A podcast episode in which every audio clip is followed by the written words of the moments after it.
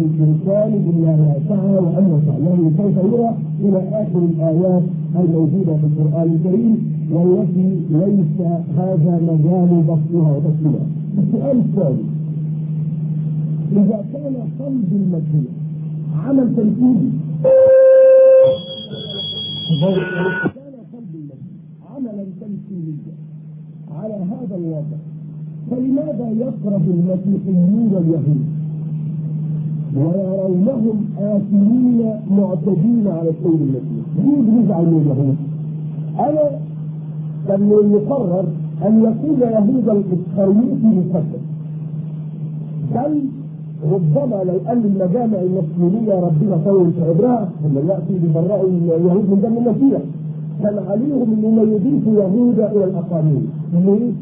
بل يهوذا هو أقوى الاقانيم لأنه هو الذي استطاع ان يثبت باذن الله ويتآمر به ويفعل به كل حاجة ثم إن اليهود كانوا اذا أكثر الناس عبادة لله لأنهم نفذوا مراد الله لأن الله أراد أن يسلب ابنه وهم قاموا بهذا وهم نفذوه وإذا يصبح الذي طلب المسيح أقوى من المسيح ويستحق العبادة والتقوى. السؤال السابع هل كان نزول ابن الله ابن الله وصلبه للتكفير عن خطيئة البشر ضروريا أو كانت هناك وسائل أخرى من الممكن أن يغفر الله بها خطيئة البشر.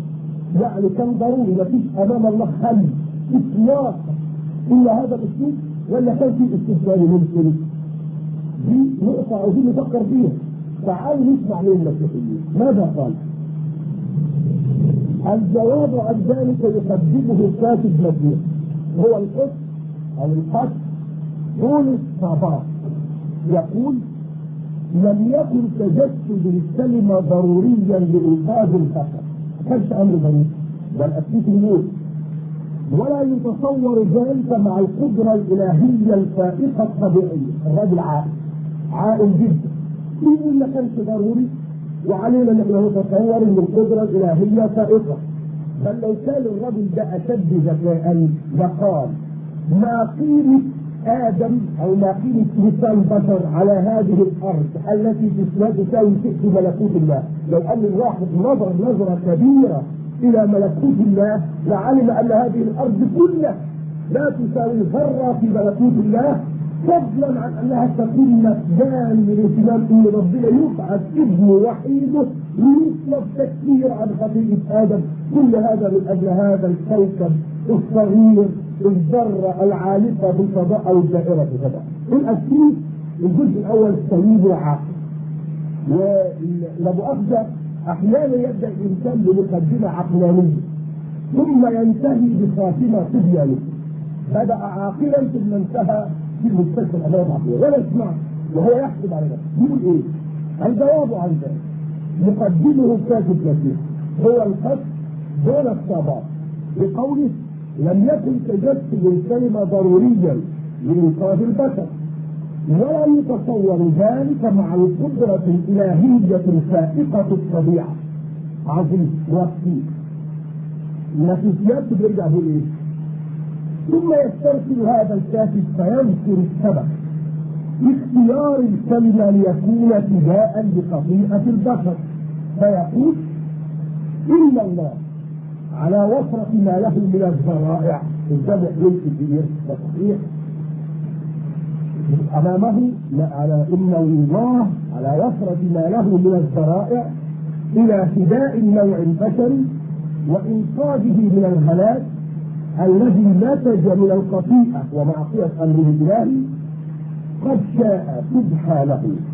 أن يكون الفداء بأعز ما لديه لما فيه من القوة على تحقيق الغرض وبلوغه سريعا حد فاهم حاجة؟ مش يعيد النص. الراجل بيقول ربنا عنده ذرائع كثيرة.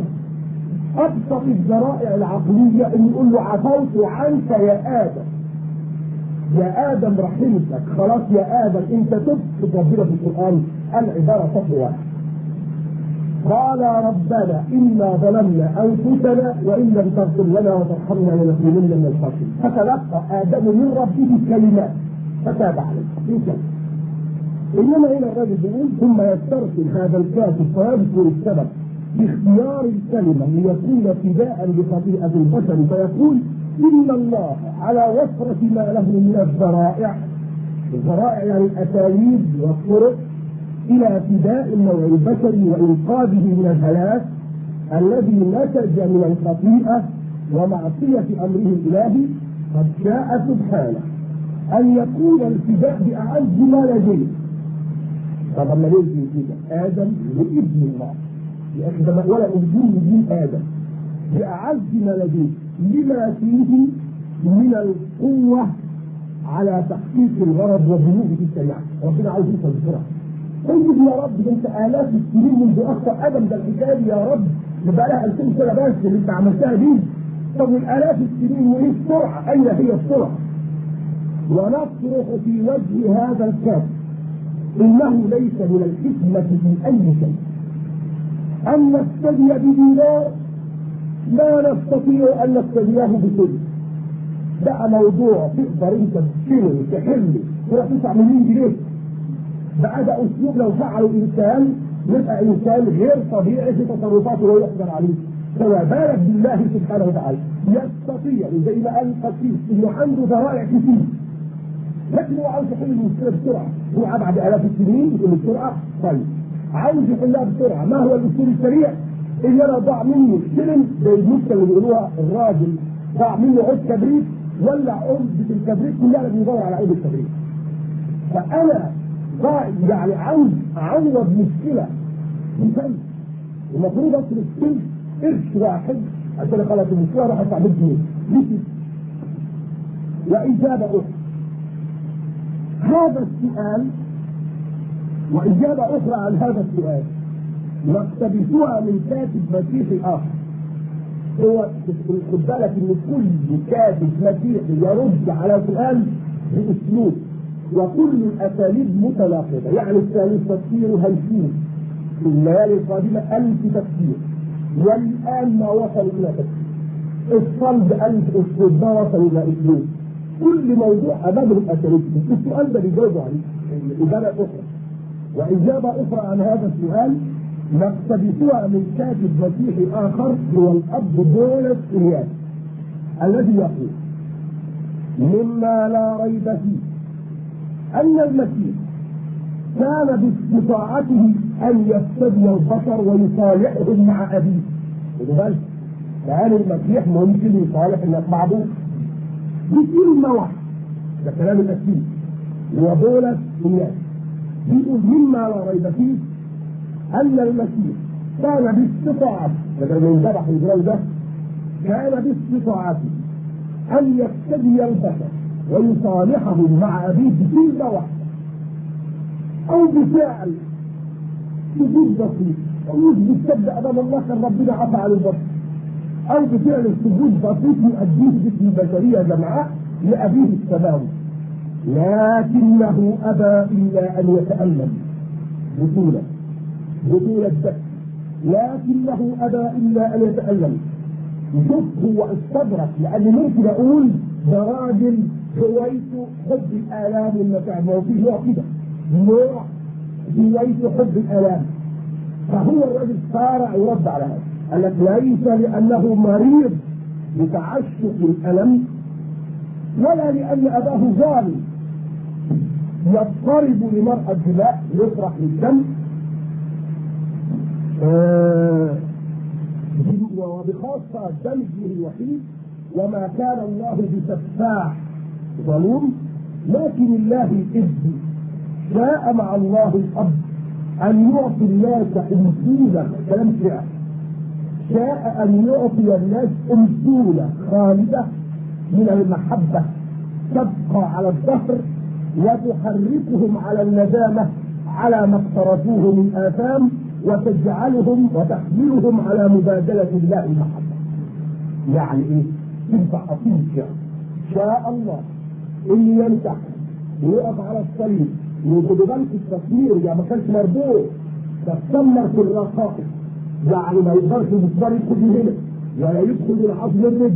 وإنما في اللحوم الناتئه اتسمر في الصليب وانضرب على وشه. اتحط عليه اسمين الشوك وانضرب بالحربة في كل ده علشان يعلمنا إن إحنا يكون أنزولة خالدة من المحبة بقى الحب بالشكل ده تبقى على الظهر وتحركهم على الندامة على ما اقترفوه من آثام وتحملهم على مبادلة الله بالمحبة الله بالشكل ده ما يتحبش أبدا لأن الله بهذا الشكل ده موجود له وإرهاق إذا كان ما بيعز عليه أنا عز عليه ابدا إذا كان نازل ابنه صابر هتروح الدنيا واقول له لا. أنا إذا كنت تقول أنا أحمد لك عملت كده يعني فيها سؤال آخر. ومرة أخرى نصرخ في وجه هذا المؤلف؟ مؤكدين أنه صور الداء. أدق تصوير عندما تكلم عن الدماء والقتل كان شاطر جدا وذكي لما اتكلم عن الدماء والقتل ولكنه عندما بدأ يجيب ويصف الداء تعثر وكفى.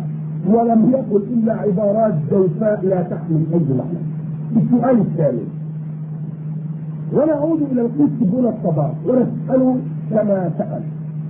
إذا كان الكلمة قد تجسد لمحض الخطيئة الأصلية فما العمل في الخطايا التي تحدث بعد ذلك؟ المسيح طلب لكفر خبيث هذا في مصايب جديد لا يستجد للاعمال أو للفضائل خبيث آدم قد تصير فكل من شجره ربنا قال له كل خلاص جات البشرية تنجيك بقت في قعر الجحيم وبقت مبشره طيب بعد المسيح ماذا حدث؟ شيوعي كل ده حدث ما الذي يفعله الله بعد ذلك؟ هيبعث ابنه ثاني ولا هيعمل إيه؟ فاحنا بنسأل الأسيس اللي هو دولة الصباح بيقول إيه؟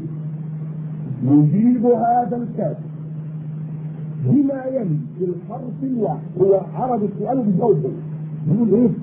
إذا عاد الناس إلى اجتراح الخطايا فالذنب ذنبه خلاص ربنا بعث بقى تاني اوعوا تنتظر هو بعث مرة واحدة عشان خاطر آدم لما أنتوا بقى رحتوا الثانية فالذنب ذنبه لأنهم أنسوا النور وعاشوا عنه مؤثرين الظلم بإرادتهم.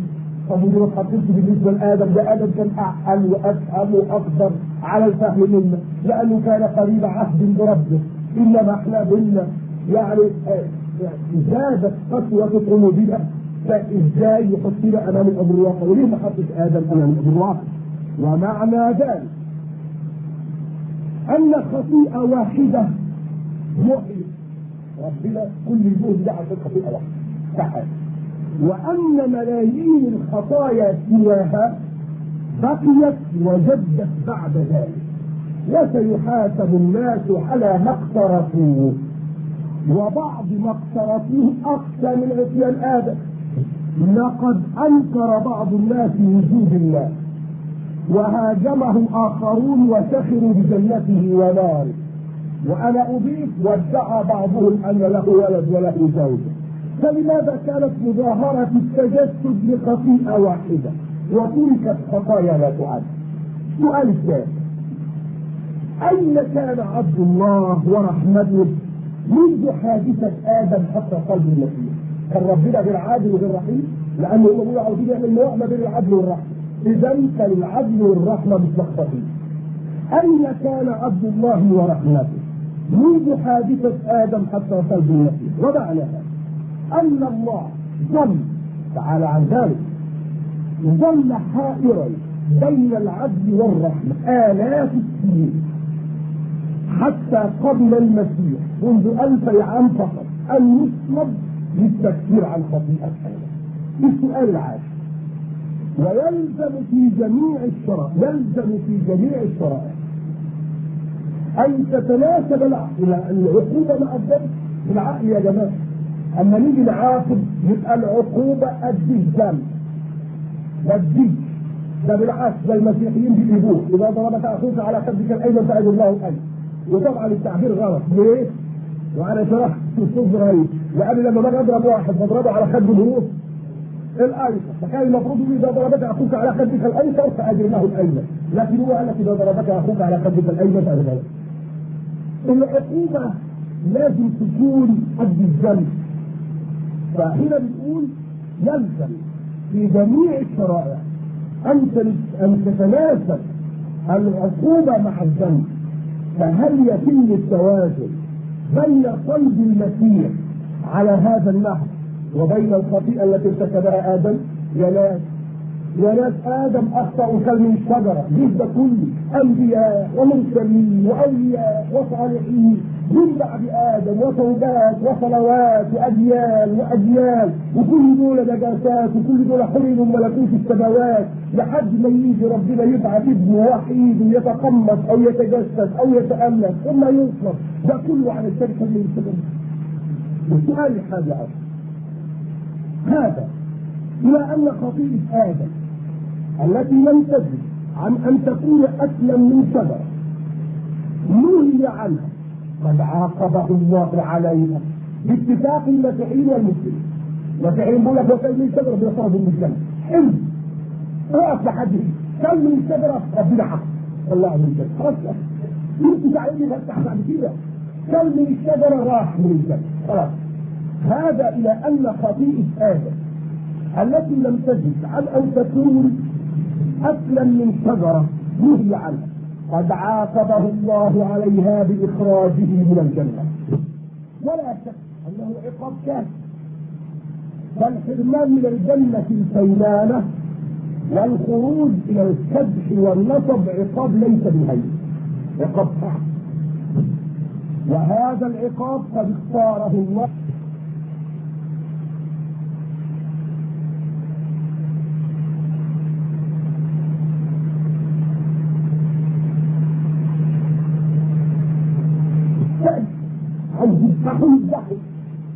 يحرقوا يحرقوا عاوز يعذبه وتقديره ويطرده من الرحمة كما طلب ابليس يطرده اذا العقوبة كانت متروكة لله.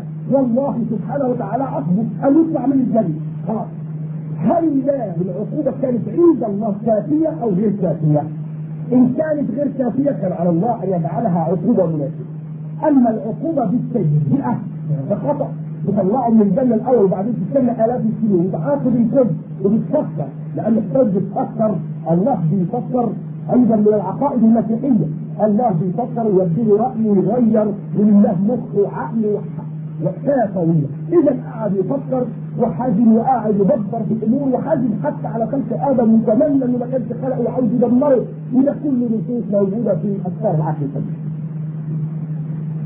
هذا إلى أن خطيئة آدم. التي لم تجد.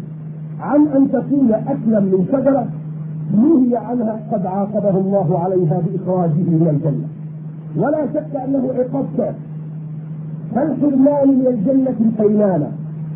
والخروج إلى الكف والنصب عقاب ليس بالهين وهذا العقاب قد اختاره الله بنفسه.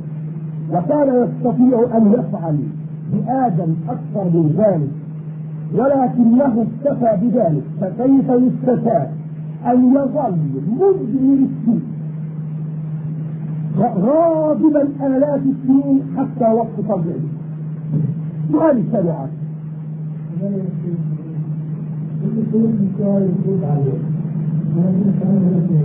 أنا بشرح بشرح السؤال.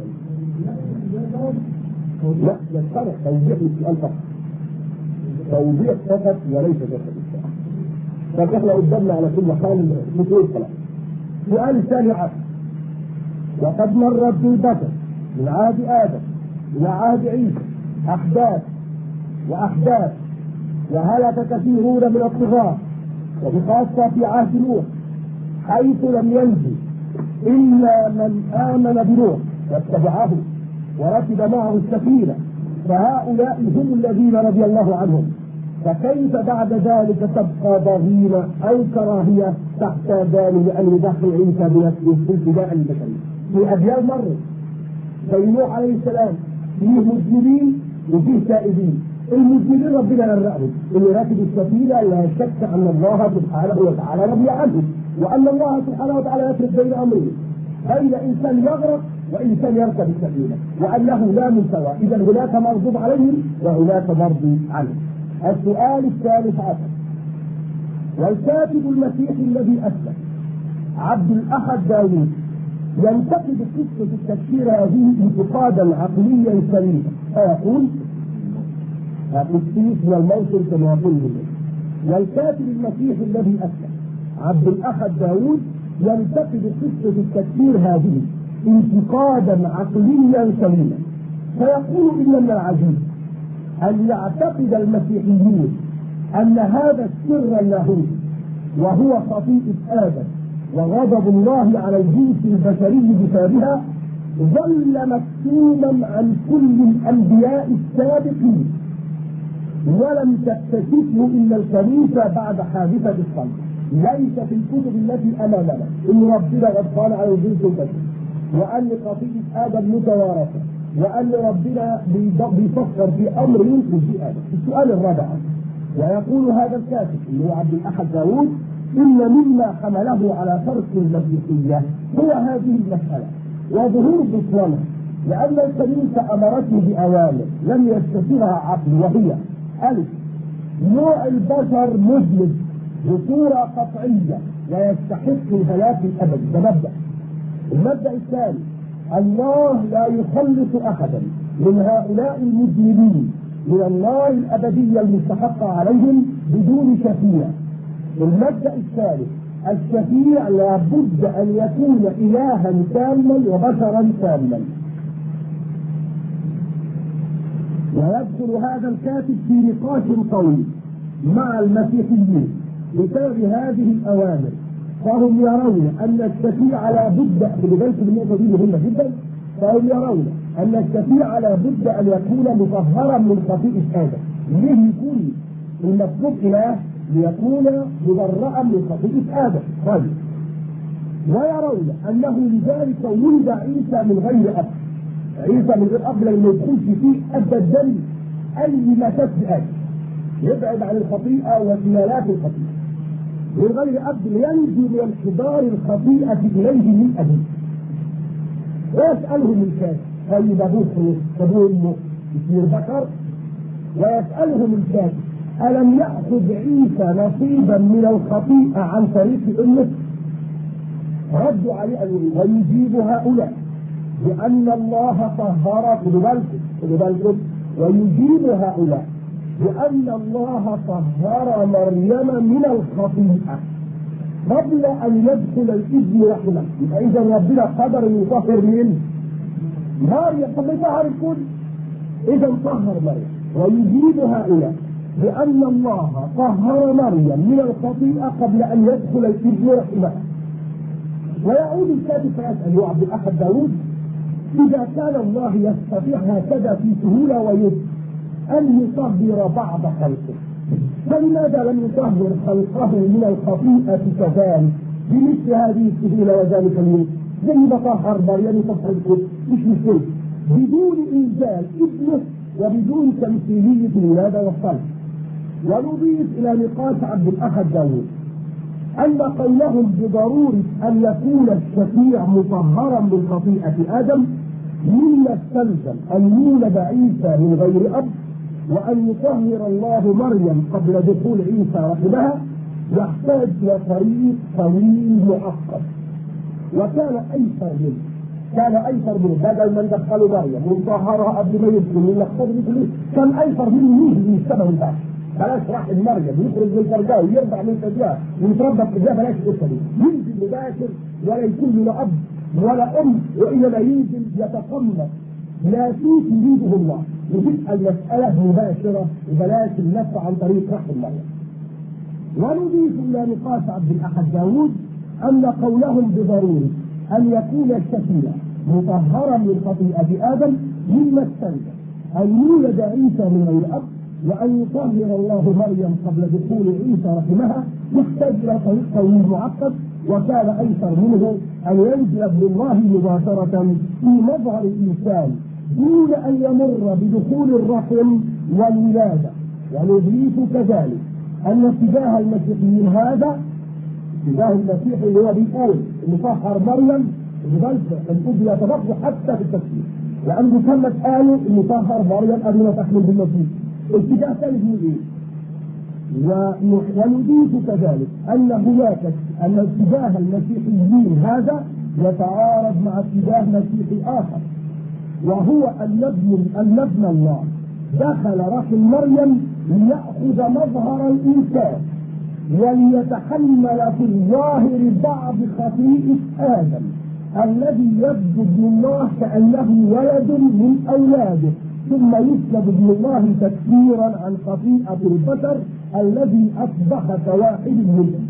إذا الاتجاه الثاني إن ربنا أراد إن عيسى يدخل مريم ولازم يأخذ بعض خطيئه آدم منها. اذا مريم لم تتطهر كما قال الاتجاه الآخر. ويبقى أن نسال أسئلة أخيرة في هذا الموضوع هي هل كان الأنبياء جميعا؟ نوح إبراهيم موسى عيسى داوود سليمان يعقوب إسحاق إسماعيل. هل كان الأنبياء جميعا مدنسين خطاه بسبب خطيئة ابيهم آدم؟ وهل كان الله غاضبا عليهم كذلك؟ وكيف اختارهم مع ذلك الهداية البشر هذه الأسئلة نضعها بين أيدي الإخوة الأفاضل وبنقول بنشكر سيادة اللواء المهندس أحمد عبد الوهاب وأستاذنا العلامة الشيخ إبراهيم سعيد أحمد الذي ضيقنا عليه الخلاف في هذا المساء وسنترك له مساحات زمنية واسعة ليحدثنا في أمور كثيرة وهامة يحدثنا في موضوعات كثيرة وهامة ويحلق بنا لأن هو أكثر خبرة بقراءة الإنجيل فيحدثنا إن شاء الله في موضوعات كثيرة. غدا سنلتقي أيضا بالدكتور أحمد عبد الوهاب الأستاذ أحمد عبد الوهاب حول موضوع القيامة والظهور وهو أيضا من الموضوعات المسيحية الهامة أو الأساسية في اللاهوت المسيحي. بنشكركم جميعا على حسن استماعكم ومتابعتكم وبنشكر الاخوه رؤوس المسيحيين الأخوة المسلمين الأفاضل الذين تركون تركونا هذا الاجتماع وسيشاركونا بالنسبة عليكم سيشاركوننا إن شاء الله في الأيام القادمة في الليلة القادمة إن شاء الله في الساعة السادسه بنلتقي الساعة السادسة بنلتقي أيضا بالاستاذ أحمد حول موضوعات الظهور والقيامة والظهور وتعليقات أيضا من أستاذنا الأستاذ إبراهيم خليل نشكركم والسلام عليكم ورحمة الله وبركاته.